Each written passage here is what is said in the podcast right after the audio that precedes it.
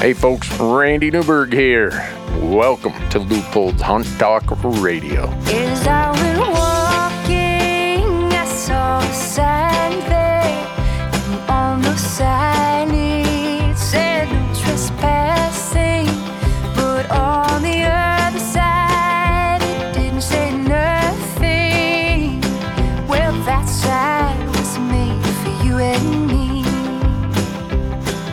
Hey folks, Randy Newberg here with another episode of Leupold's Hunt Talk Radio. It is mid October and I am way behind. Uh, when you hear the this podcast, you'll hear why I'm way behind. No, I haven't run off and joined the circus or anything like that. I haven't been captured and thrown back in jail in Mexico or anything like that. Uh, just life is has uh, done its normal process of you know twists and turns. So uh, is what it is, and we're making do here.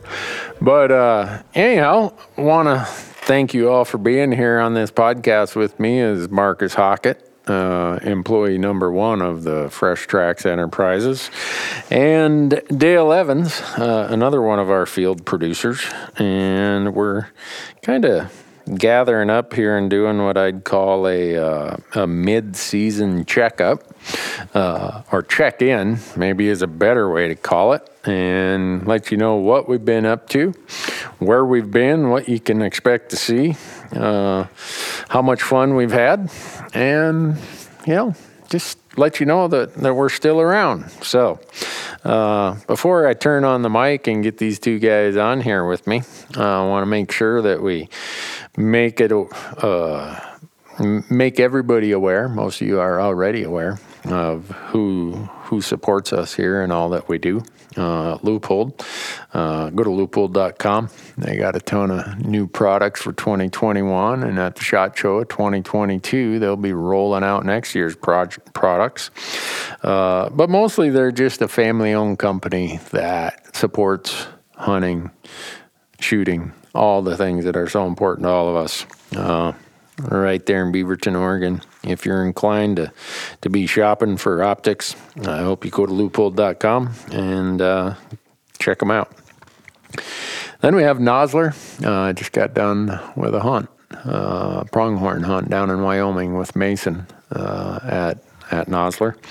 Uh, again, family owned company that supports so many of the groups. You know, they I just for them I use the example of how they have these big uh, this big relationship with the Rocky Mountain Elk Foundation where they have these royalty and licensing agreements where a portion of certain ammo and bullet sales go right to RMEF, helping with access, conservation, all that kind of stuff. So and then we've got uh, Mystery Ranch, uh, Mystery Ranch backpacks. Uh, I've been using them for a long time. Uh, they are just so helpful in, in allowing us to carry the loads that we carry in the places we go.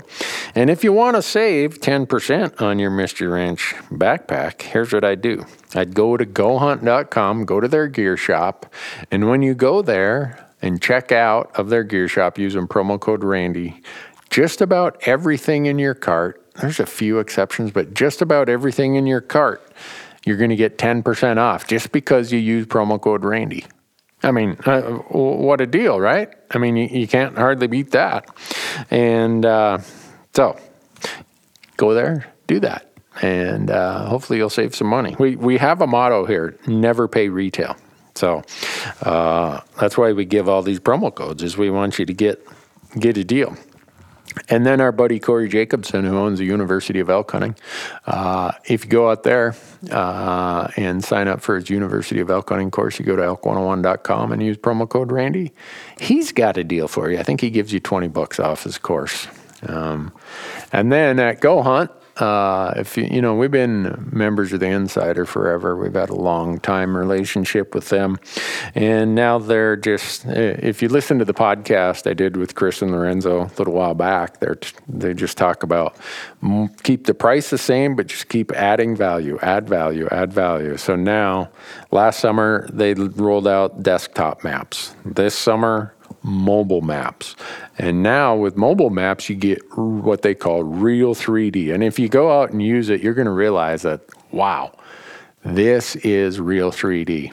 And now I got, I uh, was on a conference call with them yesterday, uh, Zoom call, and see what else is going to be coming out as part of your insider membership. Man, uh, they they are definitely adding value. So, if you want to save some money, go out to Go Hunt. Go to GoHunt.com. Sign up for the Insider. Get all these things, all these maps, all this stuff. Draw odds. Uh, you know uh, everything we always talk about. And when you use promo code Randy, they're going to give you a fifty dollar gift card in their gear shop. So, and then uh, the last thing. This will be new for some of you. Uh, we'll probably touch on this in the podcast, but we started a new platform because, well, we did a podcast explaining why we did it. But in the summary, I believe that you should be able to watch our content without having to spend your time watching a bunch of ads. And I don't think you should have to give up all your personal information to big technology companies that are going to use it to make billions and billions of dollars by selling ads and building your profile of who you are and then selling or renting that to other companies. So, we came up with a solution to that for those of you who feel like I do that I'm tired of watching ads or, or paying with my time, and I'm tired of paying with my privacy and personal information. We have a platform called Fresh Tracks Plus, and that's where all of our content is in one place. It's ad free. We built it. There's nothing going to happen with your information. And we now have the apps for your iPhone, for your Droid phone, and the four main smart TVs, which, if I get this right, uh, Roku, uh, Fire, what is it, Fire Stick, uh, Apple TV, and uh, the Droid TVs.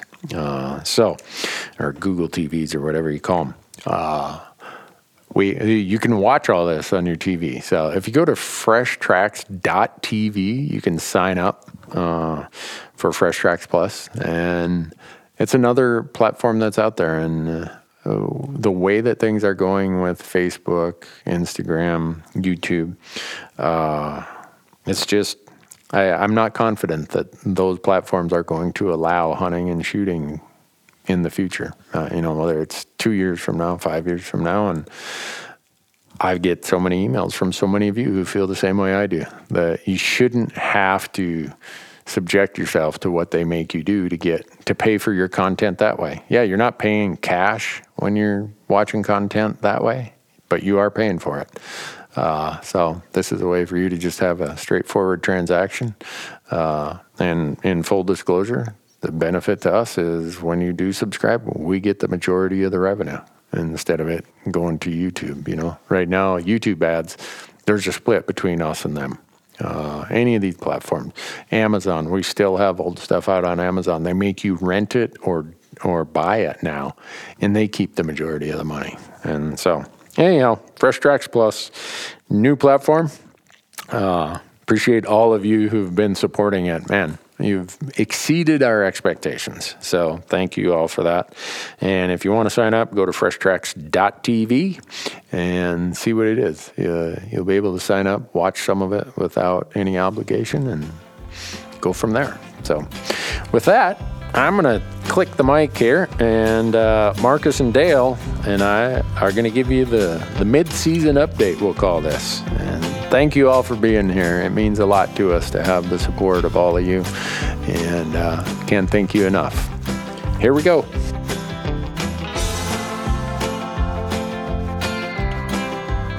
Hey, folks. Hope you're all doing well. Randy Newberg here with the two crew guys, the two guys who aren't on vacation today, Marcus and Dale.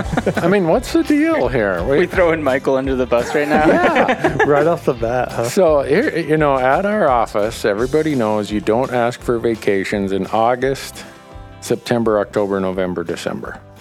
And Michael is steelhead fishing this week. He does like to fish. the guy figures it out. He comes to me with this, like, hey, boss, man, you know, I'm like, all right, whatever. So, In Michael's defense, at the beginning of the season, we were- we said we didn't have a single thing on the schedule in the whole month of October. That's true. Yeah, and now our October is a complete train wreck. and Michael's like, "I'm going fishing, man." we'll see. You. so anyhow, thanks for being here for another episode of Leupold's Hunt Talk Radio. We uh, we've been off the grid for a long time, and I apologize that it's been so long in between hunts, but or in between episodes.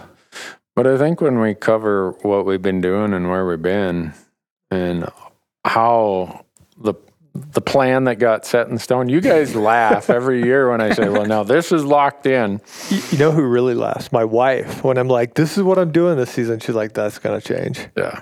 So yeah, same, same for me. it, it changed. It never, it, never have I been more dramatic, if you want to call it that, about this isn't changing this year. and never has it changed more than it has this year. It's like next year, I'm going to put the calendar together. I'm going to be like, well, guys, this is kind of flexible, and nothing will probably change. Yeah. Right. So, anyhow, when we get into all this stuff, I think people will understand why it's uh, been kind of a crazy year already, and we're only halfway through. Today's what October 19th or something like that. Yep. My two days in town, yesterday and today. Uh, but that's that's what we do, I guess, right? I mean, Yeah. it's great to be flexible. I mean, for us at least, right? Like, just yeah, you got to roll with the punches, and I feel Yeah. like th- this season has been a testament to that. yeah, this season has been getting punched a lot. So, Yeah, I think it translates just in hunting in general, though. It's just hard to plan for all Yeah. of the unknown variables. yeah, There's a lot that can change. you know that, that's good, Marcus. I never looked at it that way till you just said this. Yeah. It's it is very much like when we're out in the field. Yeah. I mean, just the whole season, but then, yeah, even on individual hunts, it's just like weather, you know, Yeah, what the animals are doing, yeah, and then all the human influences, too. There's a lot of. A lot of change. yeah. Well, we we always try to start in Nevada with archery mule deer, which don't ask me why, other than it's just a great time with our buddy Scott Jones. I I think people now realize that the only reason I apply for these easy to draw Nevada archery deer tags is gives me an excuse to hang out with Scott. Yeah. I didn't even put an arrow on a string this year. I'm trying to think last year if I even I did put an arrow on a string Okay. last year. Yeah, twice. Yeah. We, we made two stocks and Yeah. got pretty close. Yeah. Year. And then Marcus, you ended up with a tag this year, and you went down there, and I told the audience, I'm like, look, our chance to really kill something is Marcus. He's got Michael with him. They're all about putting meat in the freezer. So and then I was a complete letdown. Really, Wow. it? I got to put a, I got to put an arrow on the string, but Yeah, I never drew my bow. really. Dang. So, but no, it was a it was a blast. It was Yeah. eye opening. Yeah. That was my first like dedicated archery deer hunt. Mhm. I mean, really, I've only hunted, especially for mule deer. I shot a couple, but they've all been, or they were both opportunistic. Yeah. So not like dedicated deer hunting. So it was really fun to try. Yeah. But uh, it was eye opening how low a density deer population was where it was at, and then just making the opportunities count when you get the chance. Yeah. Did not give that enough credit. It's like, But you also, being a fanatic elk hunter, you were probably distracted by the fact that you were in one of Nevada's greatest elk units. yeah, yeah, that was. Uh, if I had an archery elk tag, the story would have been a lot different. Yeah. That would have been fun. it was still fun. Well, I I say this every year after I lick my wounds in Nevada. Uh, I'm not I'm not applying here for archery again. I say that every year, and then we get to March when the applications are due, and I'm like, well, I got this fifth choice. Ah, man, it'd be nice to just have a fallback in case something, you know, or we got a blank spot in the calendar, and sure enough, I end up back in Nevada again. So, but next year I'm not applying for archery in Nevada. No, No. I mean, we have it on record now, right? That's what he said, but I, Yeah. I have a feeling that fourth, Come the fourth, fifth choice Right. might end up. oh gosh. And then both of us went right from uh, archery deer hunts to archery pronghorn hunts or Rifle. uh, rifle pronghorn hunts in Nevada. Yeah. So, And then I got to take a turn with Scott Jones. I Yeah, go that- hunting with Scott Jones, and we both had tags. That was that was fun. Yeah, I couldn't believe it when you text me and said, "Hey, I just got a return tag in this unit." I'm like, "Jones has that unit," and so he was really excited because he was going to get to hang out. He'd already hung out with me and Jonathan. Right. He did. Did you watch any of that? He brought 72 brats for a five day hunt. And Jonathan, just by coincidence, had eaten brats the night before we left town. so Jones cooked brats four nights in a row. And Jonathan had already had them the night before. So he had brats five nights in a row. That's And, a lot of brats. and Jonathan's such a great guy. Scott's like, Jonathan, come on, one more. And Jonathan's over there like, God, I don't know if I, come on. I, all right. And he looked like the the guy uh, when you'd get at the end of a hot dog eating contest or something. He'd just like, oh, and he'd force it down. so, but I think Scott was excited because he's actually going to get a chance to go and possibly a tag would get filled. Yeah. So you guys had a, it looked like a great time. Oh man, yeah, it was a blast. Um, we ended up hun- only hunting for one day. Yeah. We we handle antelope hunting a little differently than you. I noticed you made a comment to that in the episode too. Of, well, Randy right now is probably looking at four different antelopes saying, Oh, I'll come back and look at these tomorrow. Not me. well, yeah, I shot the first one that I saw. Yeah. I I made that mistake before where the first one I saw like, dang, that's a nice buck, but man, it's the first hour of the hunt. I can't be done now. Uh huh. And now I regretted it very much, and uh, so I didn't want to do that twice. Okay. I'm happy that I I'm really happy that I ended up taking that one, and that allowed us to hunt with Scott a little bit longer, even Yeah. though we still only hunted that one day. But and then Scott shot a really really cool buck. Yeah. It was this fun. It was a fun hunt. Just like Scott's just the happiest guy in the world, and just so helpful, and so it was fun to Yeah. watch him get a be the trigger trigger man. And Yeah. If if you have a friend like Scott Jones and you don't have fun on that hunt, you might want to look in the mirror and try to figure out what your own problems are. I mean, uh, yeah, I feel like we were just like smiling and laughing the entire time. It was it was great. Someday, I, I, my wife told me this. She said, Someday you need to have Scott and my old roommate, Craig Campbell. That's how I met Scott in mm. 1985 or 86. You need to have Craig and Scott on the same podcast together. I said, honey, that would be so incriminating. Every sponsor would drop me if they knew how me and Scott and Craig were behaving at the time. And then Jerry Pritchard was in the mix part of the time. I was like, oh boy, that, no, we, we, let's not go there. But so I think the the Scott Jones episodes are always fun because he's been involved since the start. The very first year that we did the these platforms in 2008, Scott shows up with his tonner. He had a different tonner at the time. Yeah. With his slide in camper. And he had an elk tag. He applied in a party with us, but he's like, no, I just want to help out. I don't need to be on camera. All right. And all he did was his normal Scott Jones help, help, help, help. You know, help pack stuff out, help this. And uh, he never, I don't know, I think he took his bow out one day, Oh dang. Scott. And then he came up to Montana uh, and he he shot a whitetail up here.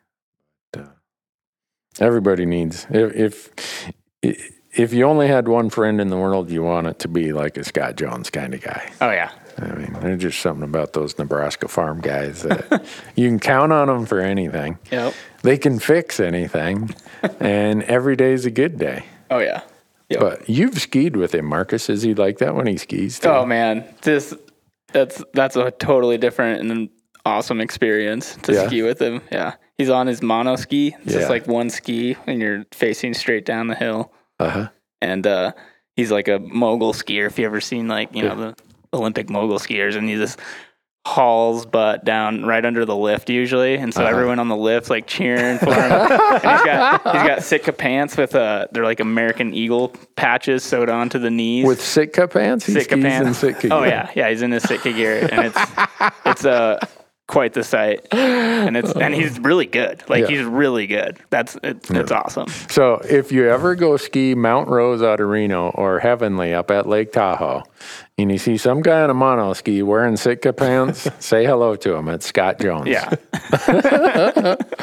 Uh, well, the pronghorn hunt I did was a little bit different because uh, we're working on, you know, we've had a ton of requests for more pronghorn informational content. So I told Corey Jacobson, yeah, I'll, you know, I'll try to do a pronghorn thing similar. It'll never be as inclusive as his elk, University of Elk Hunting. Oh, right, yeah. Never.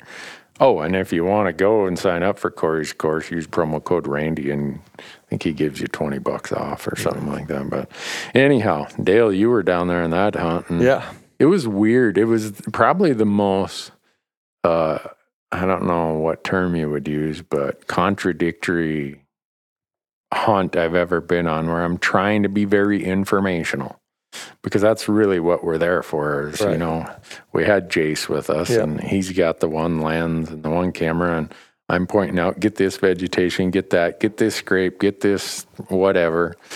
And, but yet I'm also trying to shoot an antelope in the process. right. So Yeah, I mean that that was a really interesting dynamic, if you will, because we had Jace like trying to kind of show what's going on, but also get so many of those details and everything like you're talking about.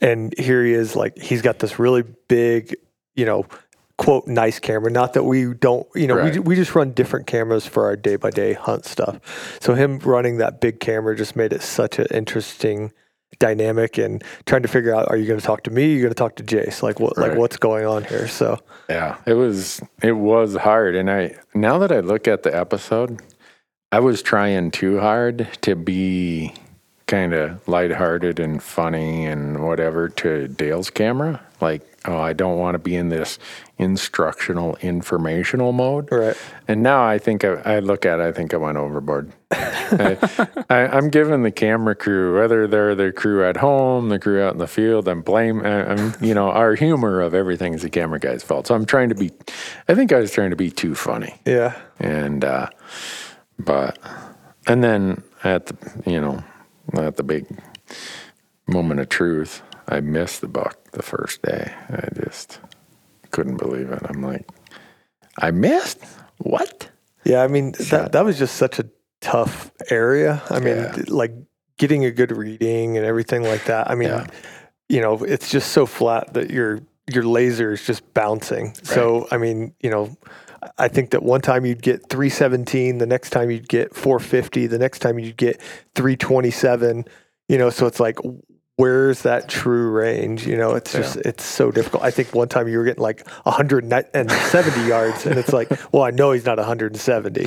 You know, so it's just it's yeah, crazy. Greasewood flat where everything's the exact same Yeah, height. absolutely. you just it- don't know what you're getting. Yeah, I mean, y- you would literally look at something, you know, 50 yards, 100 yards out in front of you and be like, oh, if I can get to that knob, you walk up to it and it's six inches higher than where you were just standing. Yeah. and you think it's a knob, you know, it's crazy. Yeah, it's a, a huge dry lake bed that's nothing but rabbit brush and some sage and greasewood. And you, I mean, when I say flat, I mean, you look at the Bonneville salt flats where they set those land speed records. Right. This is the same, this isn't far from there. It's another dry, what do they call them? Playa? I think so. Yeah, dry lake bed, other than it's grown up. You're right. And I can see why the antelope all run out there once the shooting starts over on the private in the irrigation fields. Yeah. It's They like, can see forever. I can see forever. I mean, it's great habitat, everything like that, but Yeah. phew, tough to hunt.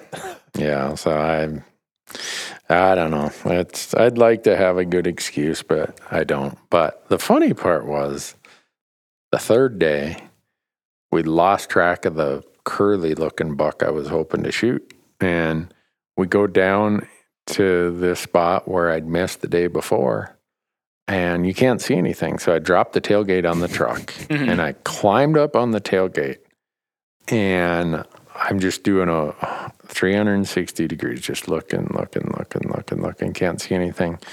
Finally, I don't know if I asked you or Jace to hit the truck alarm Yeah. because I'm like, this buck is down here somewhere. Get him to stand up. and so, "Brr, brr, brr, brr." and the curly buck didn't stand up, but the buck I missed the day before stood up. And he's what, six, seven hundred Yeah. yards out it there? wasn't that far. and I'm like, stop it, turn it off, turn it off. There's he's out here. And uh, so But as soon as you turned it off, he he, bedded laid back down. and you couldn't see him again. But the mistake he made is when we were scrambling and talking, he got up and looked one more time, and way in the far distance, there's this little knob that had a tree on it. right. And I'm like, all right, he's in a direct line between us and that knob that's out there four or five miles. And so that's how we pulled that off. So I don't know if we're gonna. It's the first part of of this ed, educational platform for pronghorn, and hopefully we next year we get a bunch of pronghorn tags and uh, we can wrap it up. But so, Yeah, it was tough. Uh, got lucky picking up the the Nevada tag, but uh, Wyoming got skunked this year, basically. Well, I guess no, or uh, what was his name? Mason. Mason got it. tag. right from But- Nosler. Yeah. yeah. No one, no one out of our crew did. No, we, and I mean, we had some of us had quite a few points. What? And I applied. I party applied with my buddy Jason from Utah with his son, and they both had nine points apiece, which I brought down the party. But Yeah. even together, I think we averaged almost seven points apiece, and we could not draw a tag that was hundred percent for like two points less than what we had, which Really? is just, I mean, just crazy. That is, but I will say, having went down there with Mason this year, Yeah. and having talked to everybody who'd been down there before us, and I mean, some of these people, we weren't in one of the premium units, but I talked to guys who had, you know, the, the glory units of the Red Desert. And They're like, I haven't found a buck over 78 inches. And not that it's all about shooting, you know, the great big one, but I would say this year, uh, uh, hunting with Mason, it's the lowest quality I've ever seen for bucks in Wyoming. Huh. Crazy. So, yeah. And when we went down on Mason's hunt, uh, saw tons of bucks. I know the, the first day we thought we probably passed somewhere between 80 and 100 bucks. Really? That's how much cover or how much ground we covered. And body size, you'd see them standing there with the does, and they're way bigger than the does. So you know these are some of the three, four, five year old bucks. Right. But Huh. just So was that? I know there's like some theories. Is that this year's drought? You think that's responsible for that, or is it something that happened three, four years ago when they were born that is Yeah. causing them to be like that? You know, uh, I don't have an answer to that. There, like you said, there's all those theories out there that a hard winter, okay, they just, Right. my experience has been hard winters really are tough on them that year. Eli Grimmett of Pronghorn Guide Service, who I ran into Eli down there, where Yeah. we end up in the in the parking lot of the same hotel. I mean, and he and I talk about this stuff all the time, and he's got a theory that the year that a buck is born, the moisture conditions and forage conditions of the year it's born have a bigger influence than anything because it, Right. its pedicles will grow out better and quicker. And, and I don't really know, but Yeah. there were bucks that were of every age class. And Just couldn't was- find any big bucks. No. Quote unquote big bucks. yeah, I'm sure. Yeah, I imagine it's a combination of factors. Obviously, it's never one thing, but right. And the one Mason ended up shooting has kind of this weird spiral to it. It's like it tried to grow a second prong. oh, that's cool. Yeah. And we'd seen it the night before. And he's like, man, that's a really cool looking buck. I'm like, yeah, it is. But I got to be careful when I'm helping someone on a pronghorn hunt because I get the, oh man, let's, let's go. Let's, that's the one or what, you know. So I'm trying to be hands off. And so the next morning we drive out and the buck's standing with his doe in the same exact spot. 50 yards maybe from where we'd seen him the night before. Wow. And Mason is looking at him. He's like, this is still better than any buck we saw we've seen. So, uh, we went after him and it took five hours. The buck, just like happens in this checkerboard of Wyoming, the buck runs over to private. The, well, the doe does, and in the rut, the buck just is chasing her. Well, he gets over there, and his other ten or twelve does are there. Well, he's not. He's just standing there fending these does off, and we're sitting on the county road watching it, hundred yards out our window, and finally, the doe, the lead doe, decides, "I'm going to walk back to the BLM." Crosses the county road, and then, with as windy as it was that day, we knew they were going to go to the first little low spot. They got him out of the wind and looped around and he poleaxed him at like 110 yards. When Nice. we were sneaking up there, I look and I see this doe looking at us from third 25, 30 yards maybe. Oh no. Wow. But it's one of those lips. You keep getting closer and closer, and you're looking out in front of you, and you're like, I know they got to be right there. So as you get closer to the lip and you still don't see them, you know they got to be right underneath you. So that that was a fun hunt, and and I didn't even have a tag, man. I was like all excited. So, but so that that kind of wrapped up the the pronghorn hunting. Uh, but then we told our buddy Corey Jacobson that we'd help him do some stuff for Destination Elk this year. That's going to air. Wonder when did he say when he's going to get that ready? Winter? Maybe I don't remember. I don't remember the January, exact. February. So, uh, Marcus, you and Bo did Idaho and Wyoming Yeah, and Montana. We hunted. We hunted all three states at, Okay. at a given point. All right. Well, I mean, you got to be Somewhere careful. around that Yeah, tri-state So when area. you when you try to get Marcus to talk about elk hunting, he's like trying to be uh, the. You'd swear he's in the witness protection program or something.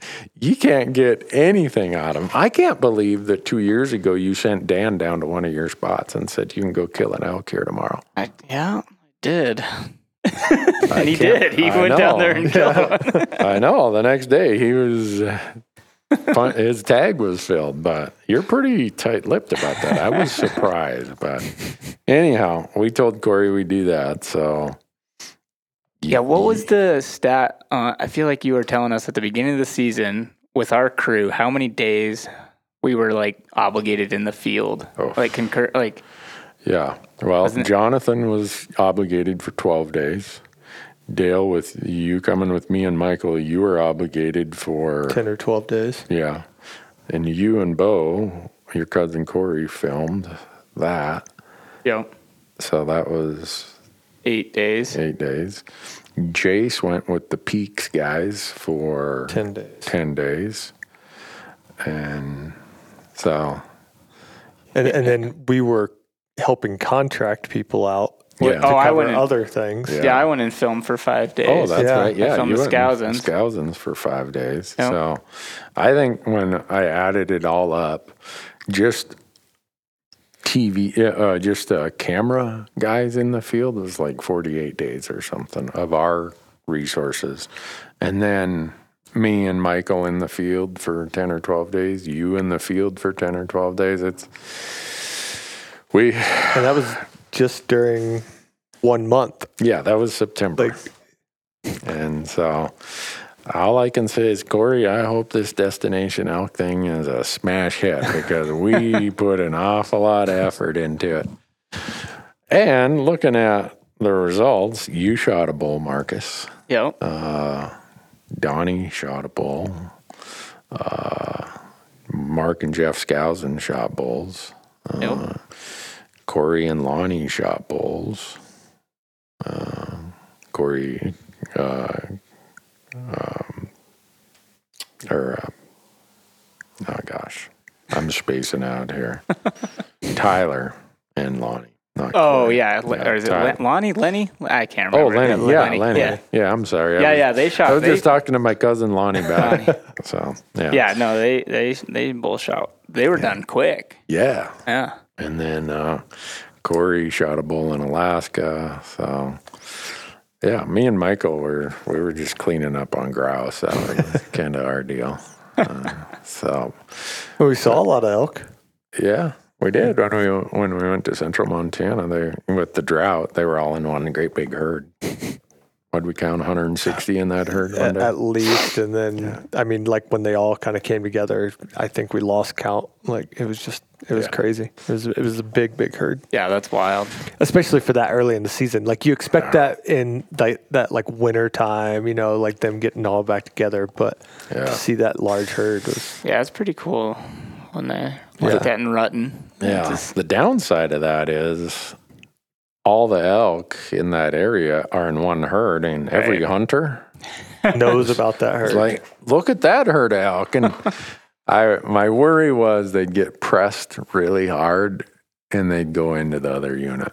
well, that didn't happen until day Three. three or four. Yeah. no, the first two days we had kind of yeah, to ourselves, but how do you sneak in on right. you know, and we kept thinking, oh, some satellite bulls or whatever will spin off and we'll get a chance to call in. And we did call in that one raghorn. And, uh, but then when they pushed into the other unit, it's like, sure wish someone was hunting that private ground over there and would push Yeah. them back. But Seemed like it was feast or famine on that one for sure. definitely was. yeah, and we brought llamas and everything. Man, we were set up. But uh, then we went up in the mountains and shot a bunch of grouse. Heck yeah. So, and it also was kind of com- a little bit of moose scouting in there. So, and then you ended up shooting one, and then Yeah. you went to Wyoming on a. Didn't you get that Wyoming tag as a leftover? Yeah, something? it was a leftover tag. It was uh not won't do it again. Uh, you know it's funny with these leftover easy to draw tags? I got an email while I was out. Some guy from Wyoming said, I wish you would have never done the podcast about that area in Wyoming where you and Marcus went down in December and tried to kill a cow elk. We, we told Yeah. people don't apply in this unit. There's no access. The couple roads that are supposed to be public, one of them is gated, blah, blah, blah. The guy says now everybody and their brother applies there. Why? I don't know. He was, Yeah. So what what what was the guy's issue? Was- he's, he, he's like, uh, you know, it used to be easy to draw until you did this podcast about it. I said in my, he's, and he did say, I know in your podcast you told everybody don't apply here. This is a waste of your money. That da. He said, now you can't hardly draw the tag. He said, I used to get it as a leftover. crazy. Weird. So I think that I don't think that can be attributed to us. I think that's attributed to the increase in applications in Wyoming yeah, from all of the the new COVID hunters. yeah, COVID hunters. that's I mean, like every state saw like 30ish percent increase in applications. Yeah. So you having this leftover tag that was, you know, obviously 100% draw off, you could Yeah. get it in the second draw. And people would be like, oh, that's where Marcus was. That's where I'm going next year. Go for it. Although you know what, I I came very close to, to killing a bull. So Did you? Yeah. Okay. If I yeah, it was it was very very close. How many miles did you guys put on? I don't know a lot. No. Basically, every mile that you could that was outside of the wilderness. Yeah. we couldn't go inside of the wilderness. Uh, that's the problem with the Wyoming and their wilderness law. If you have a unit that has some wilderness area, the non-residents line up and hunt near the wilderness boundary, almost like a firing line or something. Well, you know what? That was not an issue for us. Oh, really? We did not see a single other hunter. Wow. There was not. I, I was like second guessing if I was in the right unit. I'm like, is there? Am I? Is the season closed? Like, where is everybody? Like, no one was there. Yeah. There was no people hunting. Huh. Apparently, uh, yeah. I think my guess is uh, most of the people who get that permit go with uh, an outfitter Oh, or or a resident, Yeah. and they can go inside the wilderness. That makes We were sense. hunting winter range essentially, Oh, okay. which uh, it wasn't winter. Turns out, Uh, it was pretty That doesn't work very well in September. yeah. Uh, well, uh, Dale and Mi- Michael and I went to a spot where I've shot elk before, and over my 25 years of hunting there, all the old logging roads, first they closed them, they gated them. And now, in the last 10 or 15 years, working with the local tourism agency, they've made it into these big ATV loops. So they open them up, what is it, less than 50 inches? Yeah, less than 50 inches. About 8.30 in the morning when it gets warm enough that the ATVers aren't going to freeze their butts off. It is unbelievable how Sounds many, like a racetrack. I, I, I couldn't believe it. Huh. And we ran into the one hunter who ended up at the trailhead the morning that we were trying to get there. The guy from Arizona and the couple she had a sheep tag. So in all of our time up there, of this complete mayhem of traffic, and every pullout having campers in it. The campgrounds were full. Right. I think we only ran into, well, we ran up on that one road. We ran into some guys on an ATV who were, or on a side by side that were. Yeah, and then too. you had Oh, the guy we ran- the other guy that always rode his side by side and Yeah, shot all the grouse shot every grouse morning. with his 17 HMR. uh, and then we did run into Daniel. right. We That called. one morning. We called in. He called in. Us. Whatever you want to say. Yeah, we were both chasing the same bull, and then we ended up calling each other in. Nice.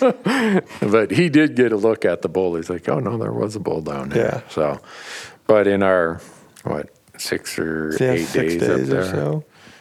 we only saw we uh, we could count the number of hunters on one hand, but you couldn't. It it was in the hundreds of ATVers. That's crazy. And now they have those big, every place in West Yellowstone that rents snowmobiles in the winter now rent side by sides. So, Yeah, it was. I mean- it was just so. I mean, there there was times that like we'd have to pull over or, or something like that, and there'd be a string of like eight four person side by sides completely f- full come by. Yeah. It's like yeah. Hmm. So what's I, going on? Wild. I'm asking myself if I'm going to elk hunt up there anymore. Yeah. It just, I mean, it was fun, but it that it changed it so much. That, but there are still some elk there. We do hear some bugles. Yeah, I mean, we and heard stuff, bugles. but- It, it just a lot of it had to do with that uh, growth, that undergrowth that had come through and everything, and it was just so thick. I mean, it makes it really difficult to even get a place that you know you can see thirty yards. Yeah. Which, which makes it difficult because we'd hear bulls walking around us bugling and stuff at a hundred, and Yeah. never even be able to get a sight at them. Yeah, and then as quick as the ATVs started whining, no calling at all. Just like they flew away. Yeah. So I don't know, hmm. but in the Yeah. process, we did some mountain goat scouting. Nice. Yeah. Grubby is still there. All right. We, how many times did we locate Grubby? Um, Four? I think like Four I think we looked for him four times and saw him three. I mean, he's pretty consistent. Yeah. Fingers Hopefully he'll crossed. be there here in- Fingers crossed. Well, I hope so. I, a little bit. Dale was hounding me because we could have went in and shot him pretty easily, but I didn't even bring my goat tag with because I'm like, no, I'm waiting until November. I'm waiting until November, and Dale's like, you know, I could be back in Bozeman and have your goat tag back up here in a few hours. So I don't know. Maybe I'll come to regret it. And then you put me in an interesting moral dilemma because my friend has the same goat tag in the same unit. I know. I, I didn't put you in that dilemma. You you you ended up in that dilemma. no, So- I don't know. No, no information Yeah. is shared across parties. Yeah. no, if he wants to go in there and shoot it, I'm. It's a pretty easy place to fill a goat tag, yeah. I think. Now watch I say that, and I won't fill one.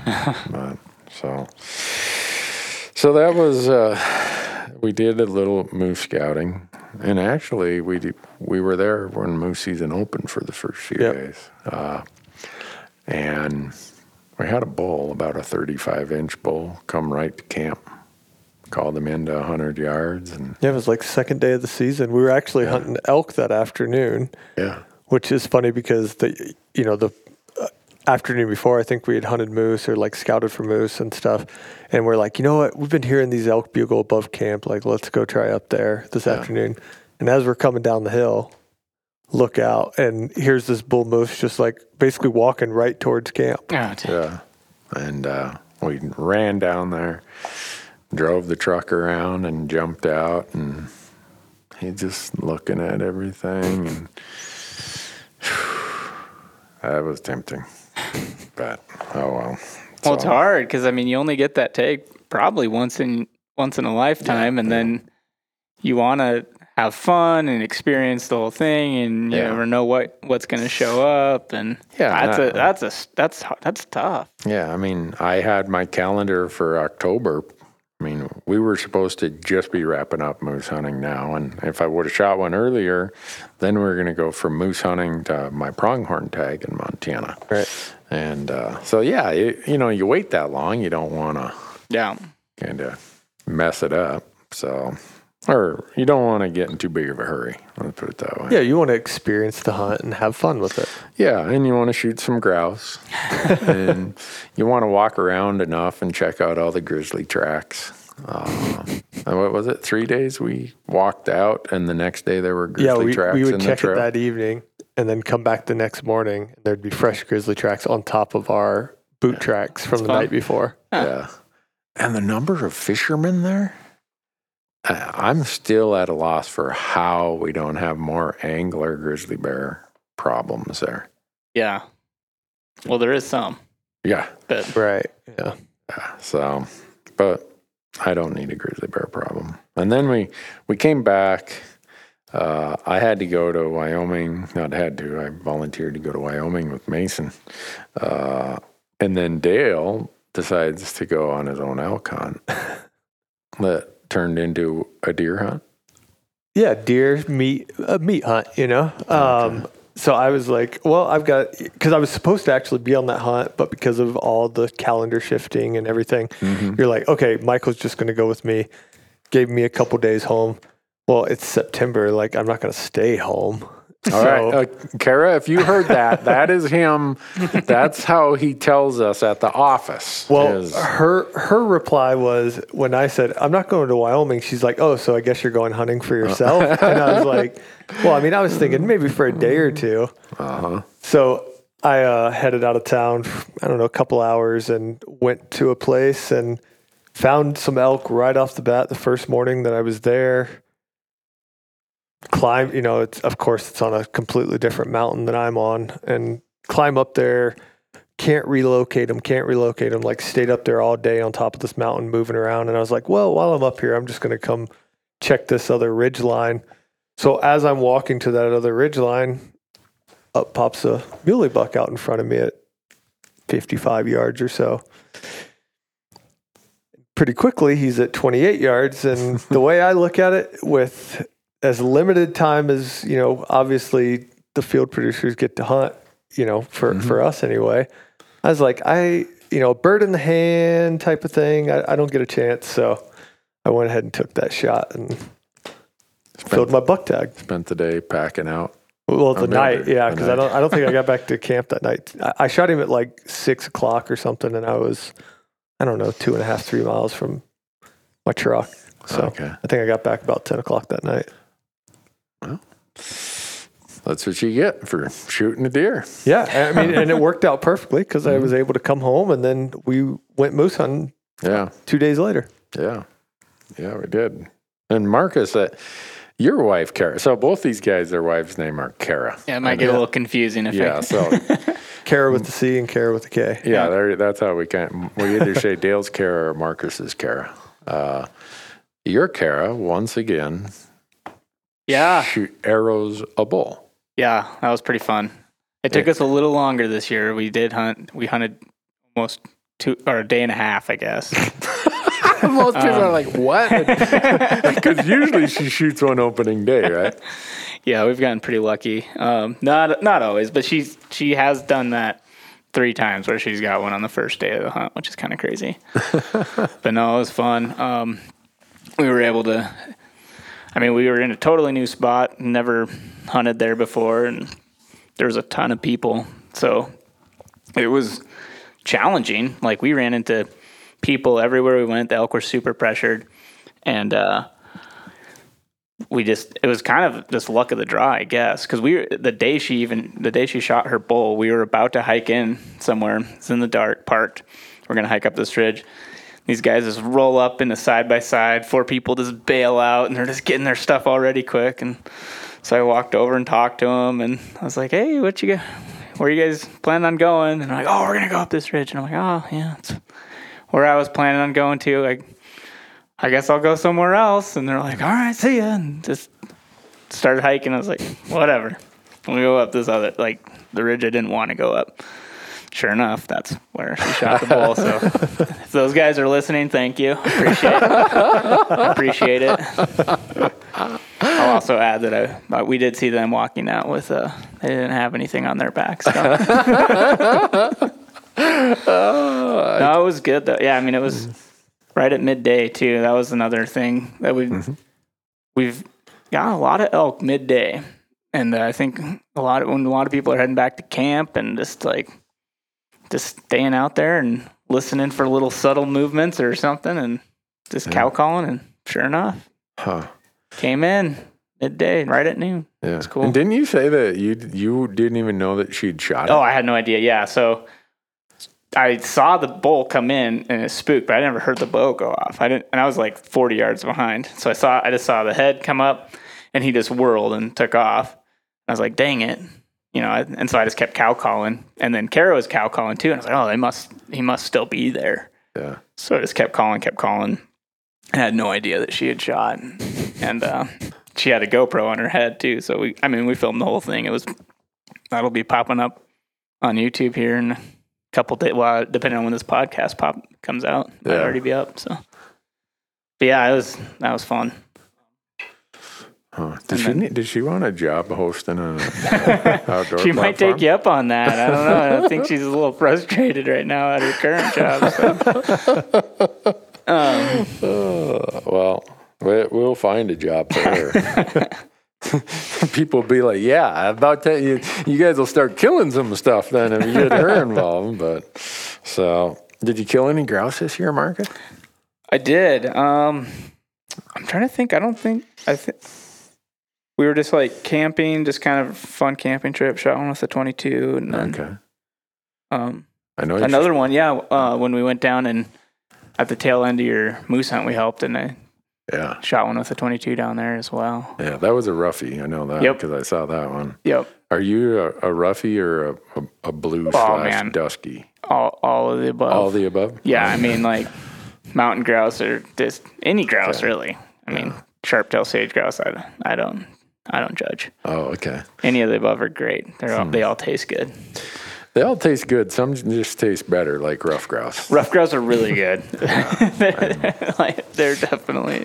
In fact, we ate six of them that one night. I was going to say you definitely made me a believer yeah. when you and Michael both filled your or eh, did your bag limit in a single day there, and we cooked those six up. I mean, I've had some grouse before, Yeah. but I was just like, oh, you know, it's just another another bird type of thing to me. I I I know that's you know against your wishes, but Yeah.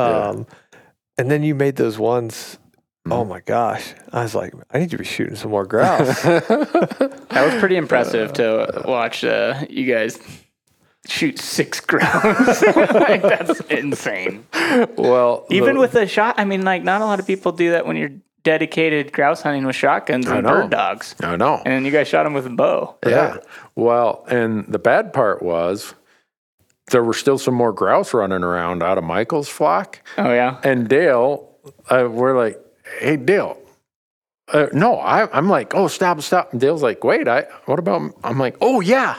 So, So I, I grabbed Michael's bow and Yeah. take off. Never shot it before in my life. different release. He, Yeah. has, he has a thumb Yeah, release. he has a You thumb release, and I normally shoot like a regular trigger. Plus, he's like half an inch shorter draw length Yeah. than me. But I was like, ah, I figured out. We'll get close enough. it didn't happen, but no. it was, you know, it still made fun. Those, those grouse are lucky that Dale didn't have his bow with because we would have hunted down at least two or three more of them. but no, the, the way we cooked them that night, I think people overcomplicate grouse. That is just like the simplest. It's always this super simple thing.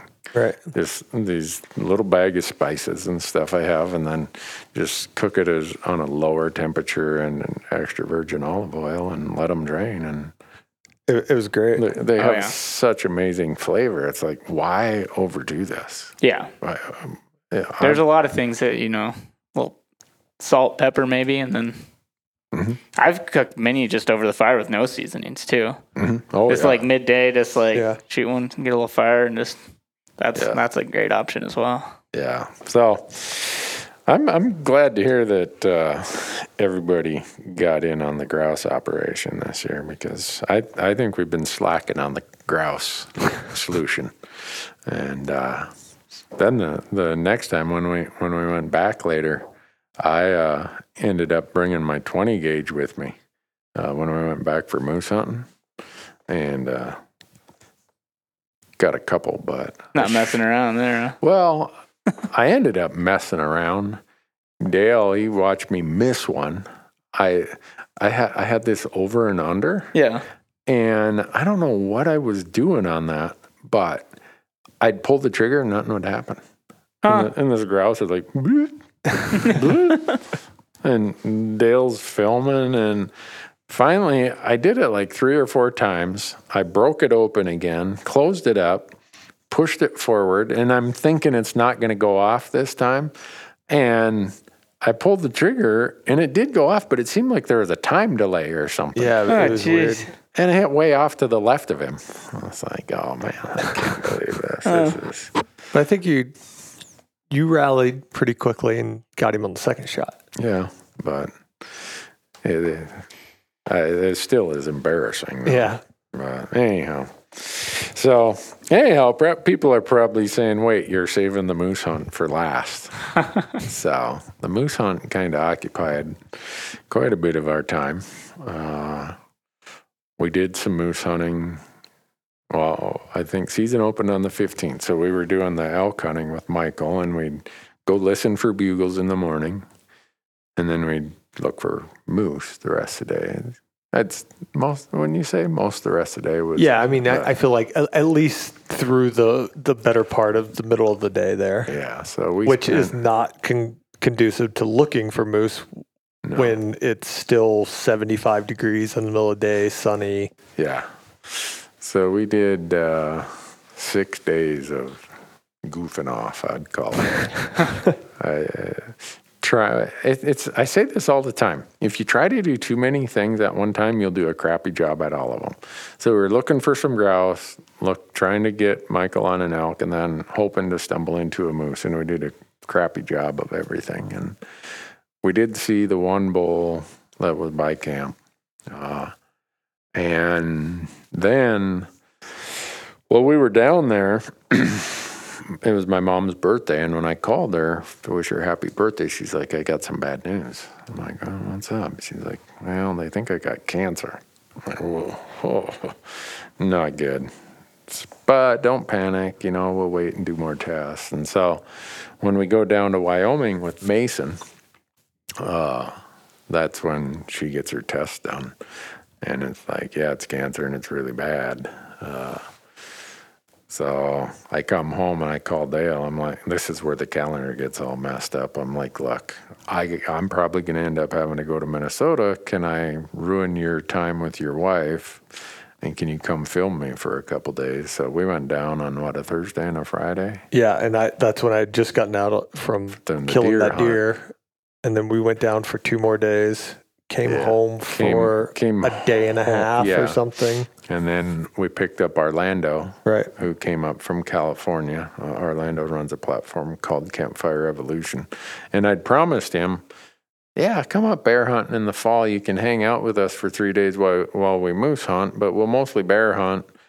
And if we see a moose, I'll shoot one. Uh, and that didn't work out that way because when he got here and he found out that I was going to have to fly back to Minnesota and cut my moose hunt short, he's like, "No, I, I'd feel terrible if we spent the time bear hunting. Let's go find a moose." And he'd he'd never seen a moose, so he was pretty excited. And then Marcus, you and Jace came up that Monday morning. Yeah, to, you in theory, help, but Yeah. we ended up not being any help, really. Well, it was it. You guys went to places that uh, my mind would have been wondering what's there. Yeah. So Well, I mean, yeah, I mean, it cut our quote daily routine down in half, right? Which really kind It- of it is helped why- both of yeah. us. If if we would have had to scatter as much as we had been scattering, we would have never found that bull the next morning. Yep. So that Monday, I I call my mom and find out just that I'm having to fly to Minnesota really soon, no, sooner than I expected. And she says to me, "Well, don't come home without a, don't quit without a moose." And you know, sometimes the planets align, and so the next morning, uh, you and Jace go one direction, and me and Dale and Orlando go another direction, and we, I, I'd given up on this, on Yeah, I mean, finding I- a moose. I, I definitely feel like, you know, kind of looking back at it now that it's been, you know, a fe- a few days, that your spirits were kind of starting to come down because you knew that Right. it was coming to a conclusion one way or the other. yeah, yeah, And, you know, we go to that glassing spot that morning. Automatically, we see- we see elk out in the willows, which was Weird. the, the craziest thing, right? That was and, we're- and we're looking at them. we'd seen, or second or third time we'd seen. yeah, in there. elk out in that same little area, and always had a bull pushing cows. I mean, Yeah, in just the weirdest location. But we're sitting there looking at this herd of elk and this bull, and you know, Orlando's enjoying it because he had never he'd never seen elk, you know, up close like that, Right. and having them bugle and everything. And then uh, out pops this bull out of nowhere. A bull moose yeah, a bull moose. Sorry. comes running towards the herd of elk, yeah, like he's running them off or something. It was weird. I- yeah, it was so crazy. couldn't believe it. And unfortunately, at the time, they're on private. Yeah, there, there's such little private land around there. It's like, how can this bull be on private? so then he runs back south. So we get in the truck and we go to the glassing spot that we'd been to a time or two. And we get there, and again, I drop the tailgate because the willows are so tall. The willows are like 12 feet Yeah, tall. it's crazy. I get on the tailgate and I can just see these ears of this cow moose standing there. And then I look off to the right and the bull's standing there. But again, they're on private, this mm-hmm. little piece of private. And they come walking. I don't, oh, the, that landowner had a construction crew Right. there. oh yeah. And a guy's in a front end loader, beep, beep, beep. And the bull got tired of it. And did Yeah. he, he went Yeah, the, first. the bull takes off, and the cow starts following, Following him, him. rather than the other way around Interesting. And so they cross the river over onto private or on public, public. and we make this big loop. And Dale, I'm I'm looking, and Dale's like, I just saw him cross through the willows, like 80 yards up there. We when you jump into those willows, it is it, it's so stupid. And uh, then I climb this tree, just about.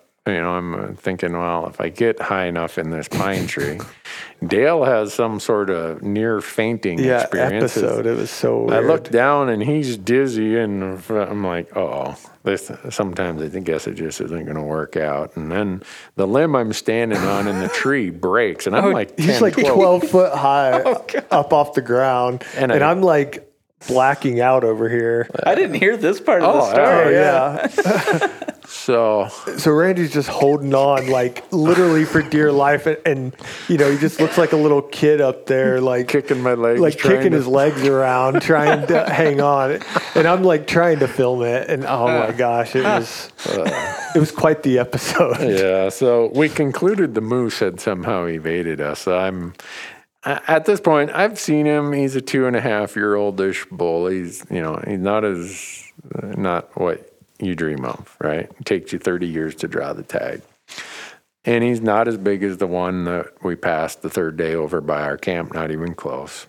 But like, dang, I would have shot him. But end of the story. But we knew that he'd went south, so we went back to the first glassing point we'd started at that morning. And this is why I think you being in the other places, normally we would have left there without seeing that bull because we, Right. you can glass that area so quickly. Right. It's like no sense in hanging around, and we're trying to take advantage of the early morning light. Well, we knew you guys were up in the other spot, So it's like we're in no big hurry. We'll Yeah. Yeah. And I I almost crapped when Dale said, here comes a bull moose. I'm like, ah, come on.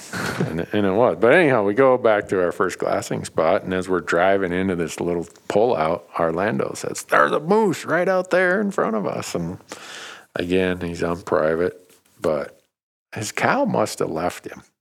Yeah, it- it was weird. I mean, like he definitely acted like he was that she was somewhere right there because he kept Yeah. like making these circles around this little patch of trees.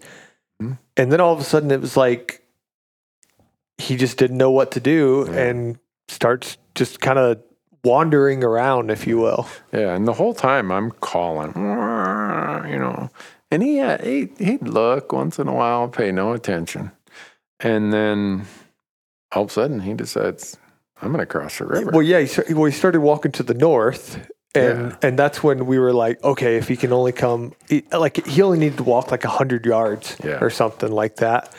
And we're sitting there, and of course, I played my little moose yeah, jingle Dale's got a that, moose song that, that I that I had to play. So I play my moose jingle, and that's when he decides to come That's running across the river. Yeah, the moose oh, jingle. my, my, my calling had nothing to do with it, but it was cool. I mean, he comes across the river.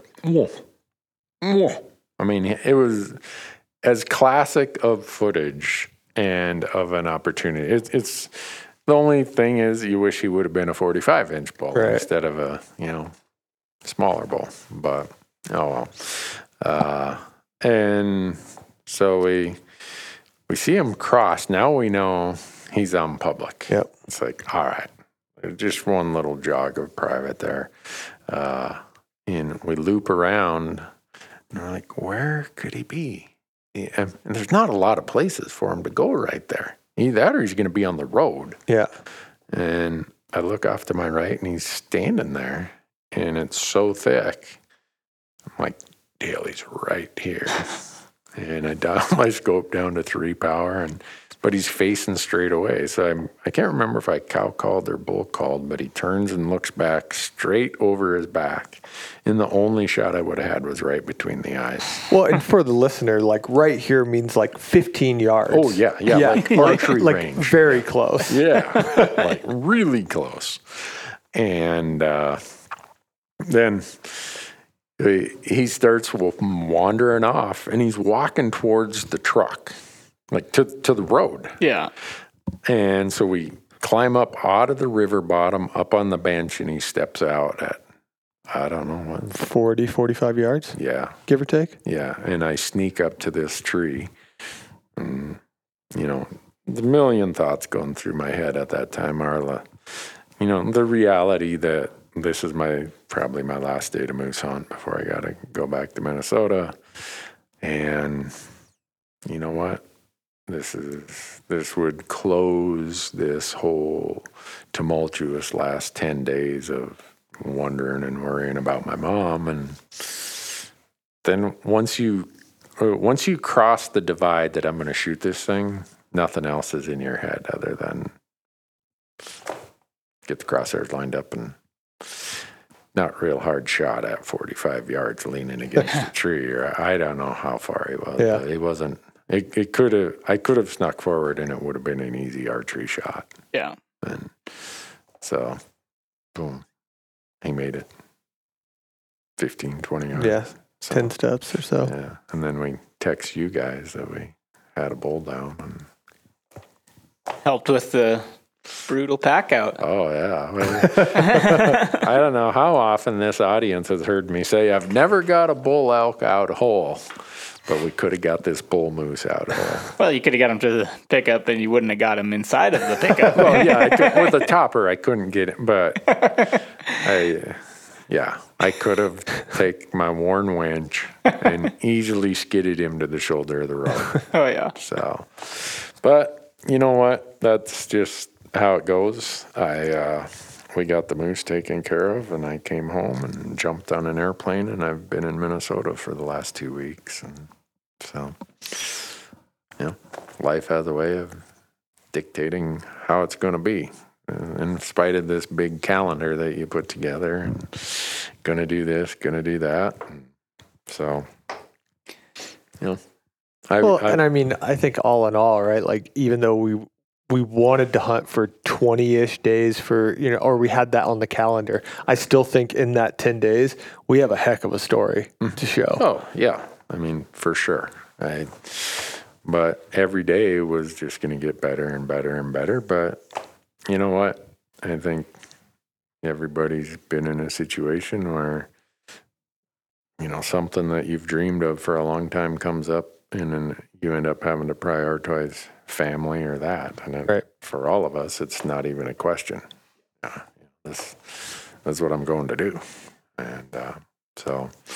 I appreciate you guys jumping in and carrying the load while I've been gone, and you guys are going to get to carry a lot more of the load for the rest of the season. So, but that's life, you know. Is. If if we could decide what cards we get dealt, every every hand would be a royal flush. Yeah. I mean, So, yeah. but so we had a moose. We ate tenderloins that night at the cabin. I, I'm waiting to see if anyone has an image of Marcus with this 30 inch long moose rib. we got a little ahead of ourselves on how much meat we cooked that night at the cabin. yeah Well, it ended up fine. I took all, I took the rest of those ribs home and uh, peeled Yeah. them off the bone and Shredded put them in the crock pot for another ten Yeah. hours. Was it edible? yeah, yeah, it was Yeah, good. it was good No, it, I don't know if we have any footage or pictures of it, but we took the back half of one of the rack of ribs. So this is the beauty of shooting an animal really close to the road. You'll carry a whole rib cage out. And we brought both rib cages. There was nothing left of that moose by the time just the we were spinal done. cord Yeah. Yeah, Orlando wanted the Rocky Mountain oysters. took the He liver took the liver, kidney, uh, the- what was left of the yeah. I was gonna say Yeah. the half of the heart. and he also took the stomach fat hmm all fat. Yeah. Yeah. So by the time we're all done, there's a spine left there. Yeah. That, that's it. Uh, but uh, when we got to the cabin that night, we cooked the tenderloin. That was excellent. And then we cut a half of one of the rib racks and we cooked that, Right. seasoned it, you whatever you did to it, Marcus. But Salt, pepper, Italian seasoning, and then yeah, we just barbecue sauce we tried to slow cook it, but it was getting pretty late. yeah, You only when it's dark when you start, you only have so much time you can let it sit in the smoke. But what it showed me is the difference of how much meat there is on elk ribs compared to the massive amount of meat on moose ribs. yeah, that brisket slab that like hangs over is So crazy. Yeah, it was a lot And I just look over and here's Marcus. He's got his, his hands are about 30 inches apart and he's just gnawing on this moose bone that, you know, looks like a two by two. and it was a moose rib, but That was So- good. It was awesome. I mean, Yeah. this is tough because we didn't we couldn't cook it long enough, but it, Right. it was super tasty. yeah it was really Like, good yeah. So, but that's, uh, for those wondering what has went on with my moose hunt. Uh, I think on the calendar we would have wrapped it up today. Uh, so this is the 19th, so, and I shot it on, uh, I can't remember the second or the third, so Yeah, I mean, over two weeks ago. early. But uh, so, and then uh, I tried to turn my, I had a Montana pronghorn tag. I tried to turn that back in to one of the disabled bat programs. Come to find out that you got to turn it in before any allowable season date, which since the archery season, I think I could have hunted on it. And, Oh, yeah. and, uh, Yeah, so early and then also rifle season was opening the next day when I'd called you, Dale. It's, uh, it just struck me as I'm, I think I was sitting in, I back in Minnesota thinking about it. It's like, so I end up eating that tag. And, uh, but now you guys are jumping in and carrying the load and you guys are completely shuffling your calendars and oh i'll do this i'll do that i'll do this i'll do that so well and i mean you turn around and leave for a hunt yeah I, Tomorrow. We have, we have the sweepstakes winner that we're taking to new mexico i leave in the morning and my siblings are back in minnesota helping with my mom and they're like look you you do have to do some of these things. We got it covered. Get your butt back there. So, uh, Jonathan and I leave in the morning to go to New Mexico.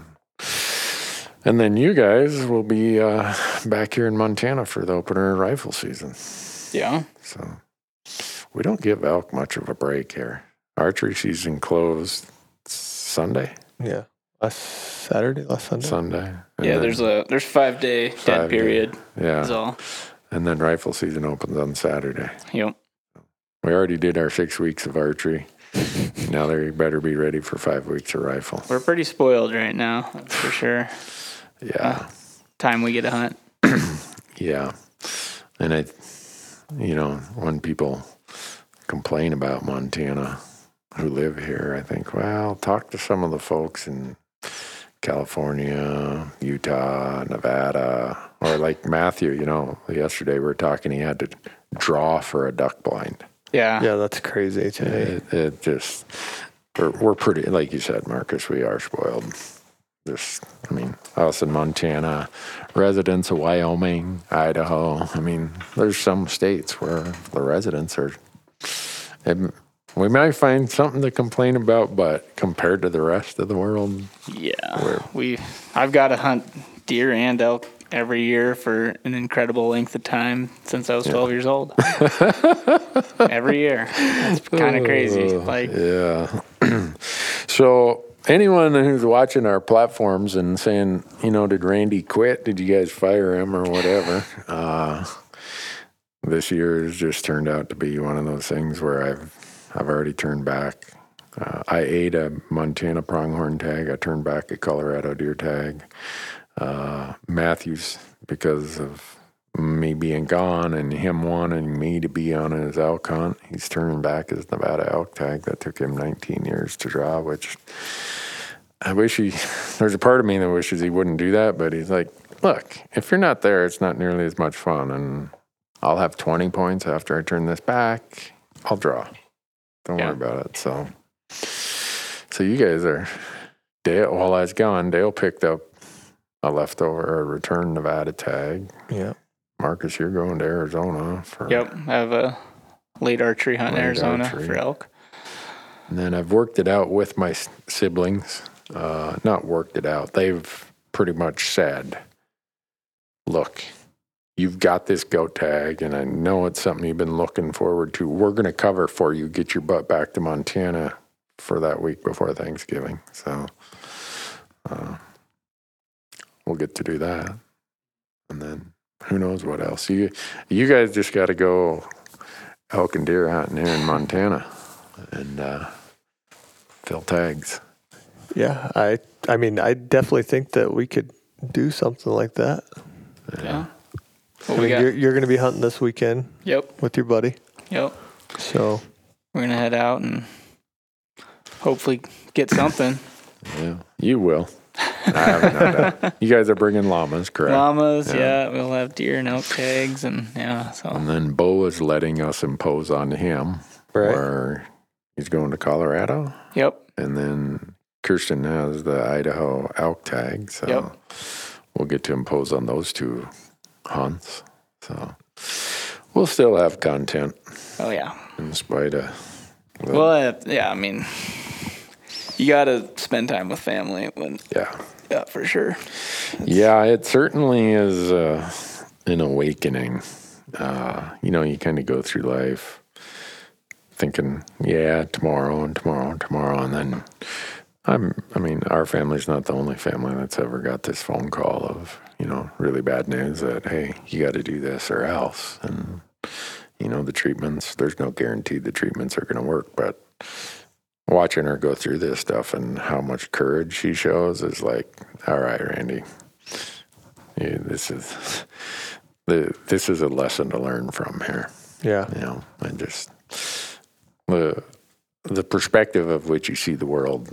There are certain events that kind of tilt your how you see that, and this is one of those things that, that me and my my family's going through, and I'm sure people listening. There's a ton of people listening who their families had to deal with cancer too, and so uh, they they probably can relate to to what we're talking about. But I'll uh, I'll be living vicariously through you guys. So uh, I I just appreciate all you guys jumping in and grabbing Well, yeah, I grabbing mean, it uh, and doing it. So being outside hunting and filming, Yeah, I mean, it's you're not.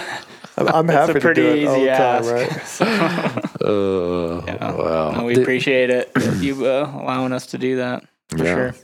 Did we decide if, when we were having our staff meeting yesterday, did we decide if we are going to try to, each of you guys were going to try to self film anything or? is that Potentially, it kind of all depends on how Dale's Nevada hunt shakes out. Okay.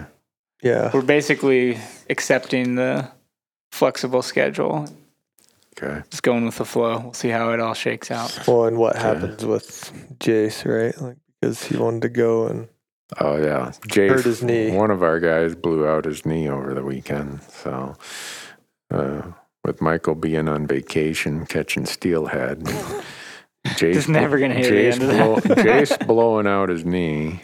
Me being in Minnesota, the rest of you guys got a pretty heavy load to carry here. but, Yeah. oh well. We're, we're going to film some deer hunting for sure. Just, uh, it'll either be self filmed or film each other. We're just not sure how it's all going to shake out yet or who the hunters will be. yeah. Yeah. And hopefully the goat hunt works out. I mean, I worry, you know, if we get a pile of snow up there, I'm probably going to be kicking myself for not going up there and shooting grubby in September back before I got the news that my life was going to change this hunting season. But I mean, I think we're gonna find a goat.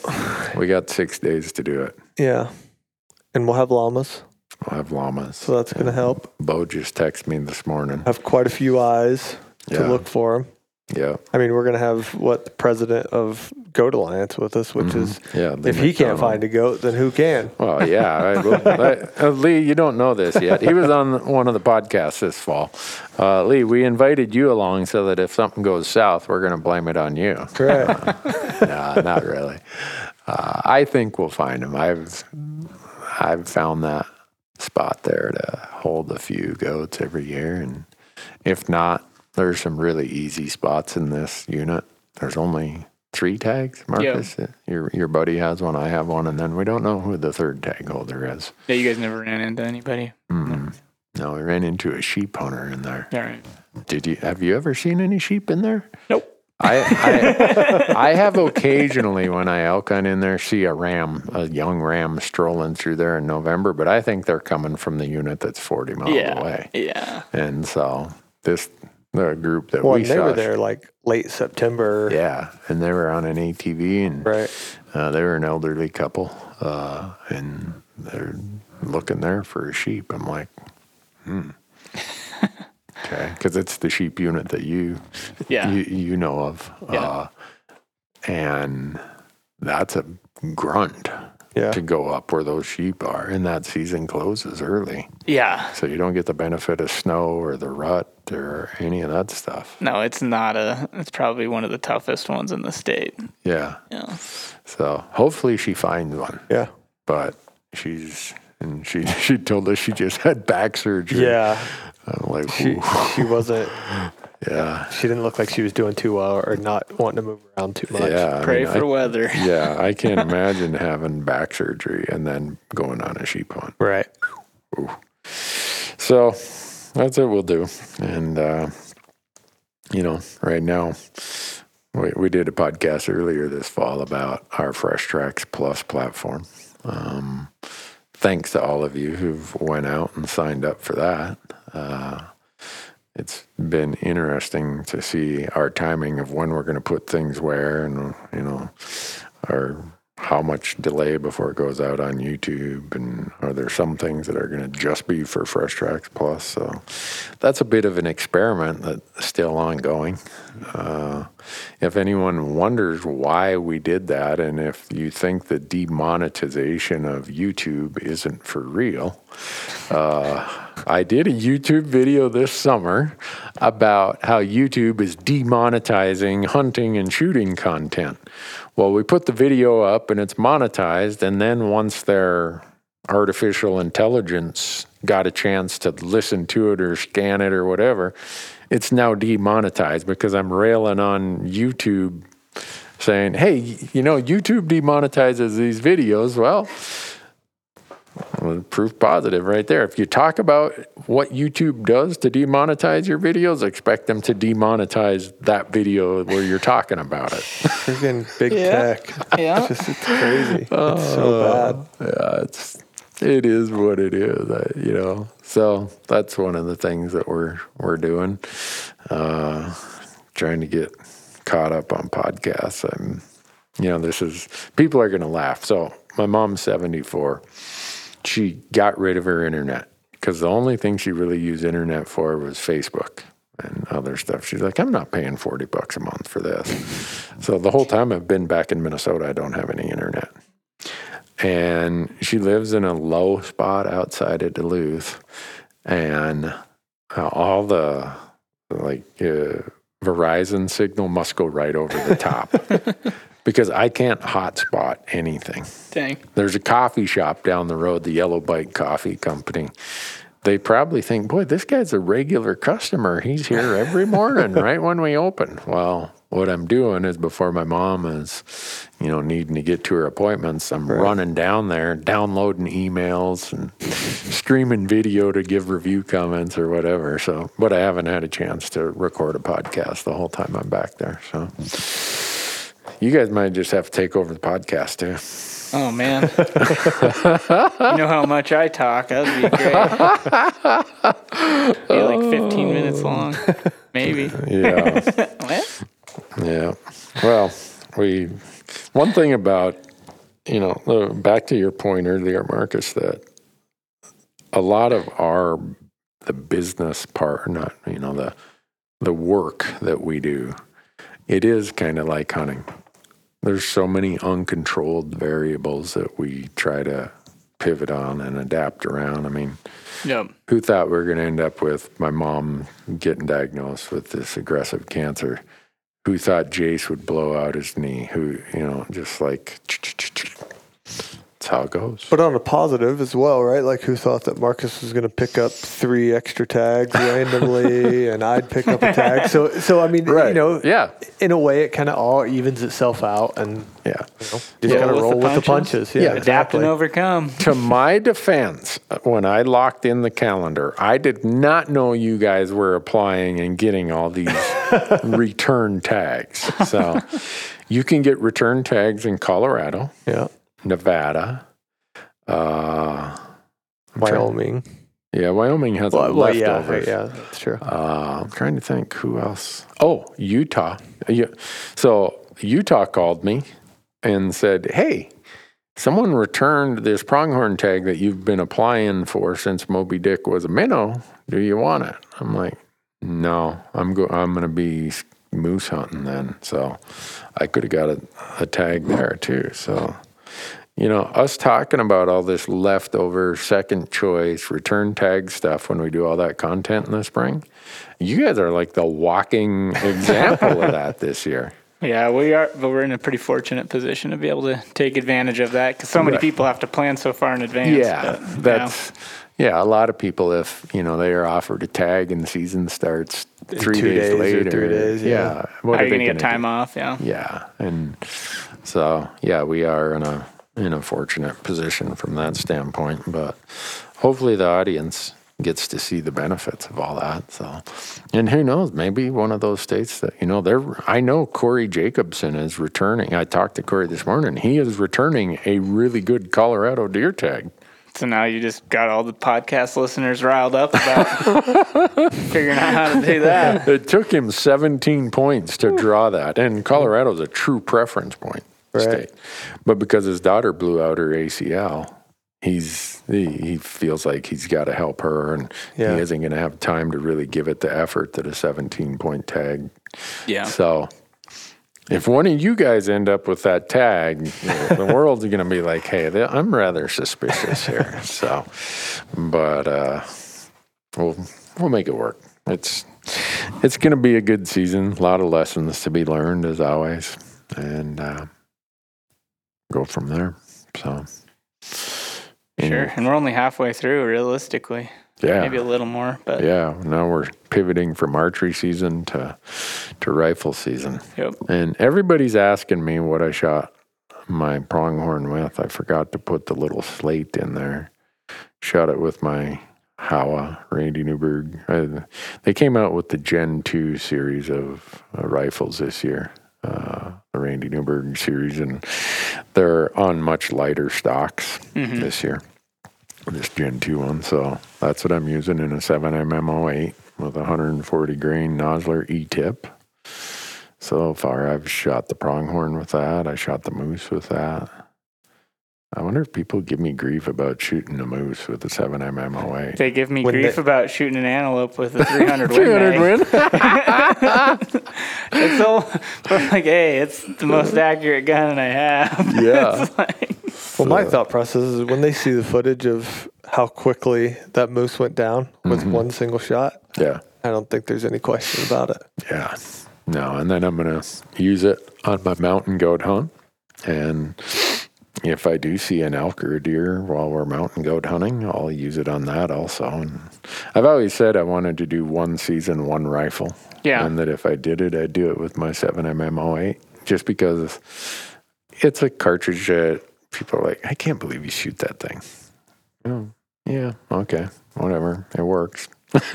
Well, I mean, and truthfully, you know, like I know that the season's kind of changed and everything, but if you look at it with the tags that you have and the mm-hmm. hunts that you're doing with it, you're showing that you can basically do it with the quote easiest animal being the antelope, right? Right. To shoot one with, but then also the largest North American animal or, or you know lower 48 animal, mm-hmm. and then probably the toughest being the mountain goat. So, Right.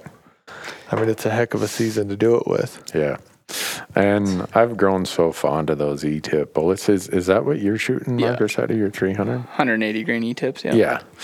And uh, yeah, we were close, but holy cow, when that thing hit the top of the heart of that moose, Yeah. just- Well, they, they got yeah. a big heart, but I think people overthink it, and it's just like Yeah. accuracy is everything. Yeah. It's like Yeah. no matter what, how much power, it's just like where you hit the thing. That that's what you need to worry about. yeah. Where are you hitting it? Like, let's Yeah. let's be realistic here. And I do know when I when the trigger breaks on my rifles, if if it's not a quality shot, I know why. It's the guy behind the trigger. I mean, so, but well, I really appreciate you guys pitching in. It means a lot to me that everybody realizes the situation and going after it as hard as you guys are. And I know it's, you guys have lives to live too, and disruptions aren't necessarily what you want. But, uh, oh, I got to ask you a question. While I was gone, the, what is it? Meat, made with meat? Uh, yeah. yeah. I can't. I, I need to confirm what their branding is. uh, It's either made with meat, meat your maker, or just meat. Yeah. What's the name of the company? I think Um, it's like It's I, everything I see is meat with an exclamation mark. Meat, yeah. But they sent you guys, Michael or one of you guys got got a hold of them, and they sent all this stuff. Is Yeah. that what you made that jerky with? Yep, I just, I just yeah. So I was just basically testing it all out and seeing how it's working so far. so far so good. It's pretty sweet. Yeah, I don't know. Well, and you also use the slicer, slicer, that they sli- sent us to make the jerky, like to cut it up to make it. Oh. And, I mean, you were taking big roast, was it? Yeah, big roast and And just just slicing jerky. slicing it right down to make the jerky cuts. I mean, instead of you know having to do it by hand and Right. everything. I mean, it Well, and I it think you're super supposed, you're supposed to cut like cooked meat with it, but Right. it works fine. For Yeah, I mean, it, it, it worked pretty dang awesome. And uh, a buddy of mine, and the, kind of the whole reason that we even got to talking about all that was because when I shot that deer, a buddy of mine had the grinder and the vacuum sealer and everything, and that's what we used to process that deer. And I was telling you what a day and a half later when we went back moose hunting, how awesome this these products were. So No, it'll be interesting to try it all out. I'm excited to make some sausage, jerky, making a bunch of jerky right now. Yeah. Like literally right now. yeah, And um, Well, uh, yeah, it's it's fun. we- we'll be experimenting with the mountain goat because the first mountain goat I shot, the flavor was excellent, but it was just tough. You know what we ought to do? And I it sounds disgusting, but I just did some of this too. Yeah. Can it. I'm can in. some of it I- because I- it's just I'm- like soft. and makes it so edible. I, Oh, I'm- I'm in for anything Yeah. with mountain goat because the first one I just about wore my my jowls out grinding on that thing, and uh, but the flavor is really rich Right. and it's got a different texture to it. So I kept eating on it, Yeah. and finally you just grind it and grind it, and grind it. It's like okay, yeah, so yeah. I think uh, we got a lot of op- options. It's it's pretty exciting to be able to experiment with some of this stuff because then we can do some sous vide stuff. I always pronounce that wrong, but Mm-hmm. No, sous, sous vide, sous vide. I don't know. Yeah. something like that. But basically anything where we can cook it low and slow, Mhm. and it'll be good. Cool. All sorts of stuff. Yeah. Well, why don't you guys continue to scour the return tag list? Yeah. and uh, you know, maybe you can find something in December. There we go. I don't know, because I'm. This is going to be the fewest hunts I've done in a year since we started these platforms 14 years ago. Really. Yeah, I did the Nevada mule deer, Nevada pronghorn, Montana elk, Montana moose, Montana mountain goat. And Wyoming pronghorn that you were able to go with Mason. Yeah, yeah, but as far as my own tags, Right. So But I mean, you know, like the way I look at it is that's some of your most like the most fun that you can have. I mean, like you, obviously you love to freaking Mm-hmm. Yeah. uh, hunt antelope and Right. hunt elk with a bow and everything. So yeah, in the grand scheme of things, it's like, yeah, you might not have Yeah. gotten out as much as you normally do in a year, Mm-hmm. but you've got some really, really fun hunts to oh, do. for sure. And and I, I brought it up because it, mm, my brother and I were talking on Saturday when I was back there, and uh, he said, "Boy, this is really going to be a disruption to your season." And I'm like, "Yeah, you know it is, but I well, first of all, you know." The priority is the priority, Right. Uh, but second of all, it made me realize just how lucky I am, how blessed I am that I say, oh, I only hunted on five tags this year. Only. It's Yeah. like, gee, Randy, the world is not going to feel sorry. For me. and I'm not saying that from the standpoint of of the world should feel sorry for me. I'm saying it from the standpoint that I kind of touched on earlier is things like this cause you to reflect on just how lucky you are. Right. And I'm, I often say I'm the luckiest guy on the planet, and I am absolutely no doubt about it. And, and, you know, I'm still processing a lot of this in my head of how it, how it all changes the way you see things. And, uh, but my mom and my brother and my sister are very adamant that we better get a mountain goat.